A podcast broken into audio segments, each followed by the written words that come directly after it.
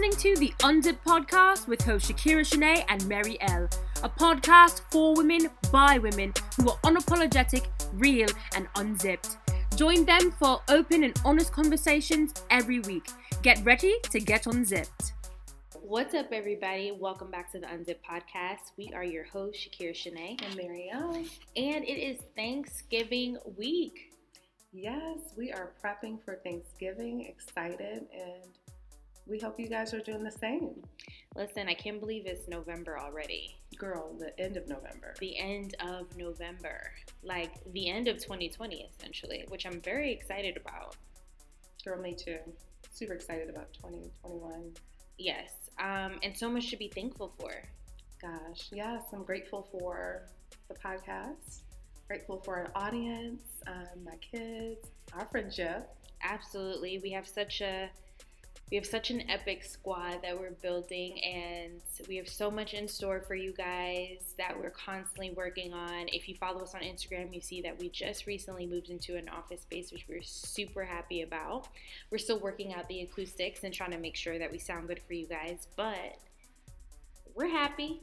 We're happy, and we, we just wanted to take this time just to reflect on this year. We know it's been a tough year for a lot of us, and we just wanted to reflect on gratitude and to really go into this holiday with a different mindset of just being grateful for what we have. Absolutely.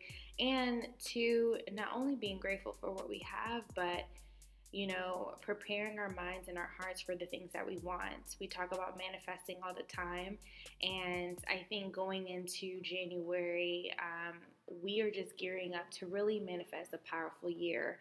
I know, you know, like Mary said, 2020 was definitely not what we had in mind. I know we went into that year thinking all the things that we want to do, and, and God had other plans, but you're still here. We're still here, and that's so much in itself to be thankful for. So, think about next year and think about the things that you want to accomplish and the steps that you want to take to accomplish those things. I'm so happy to say that we're coming out of this year still listen, half of my vision board I got accomplished somehow. And that's a blessing in itself. And I think that we all can do that. We Absolutely. all can make that happen.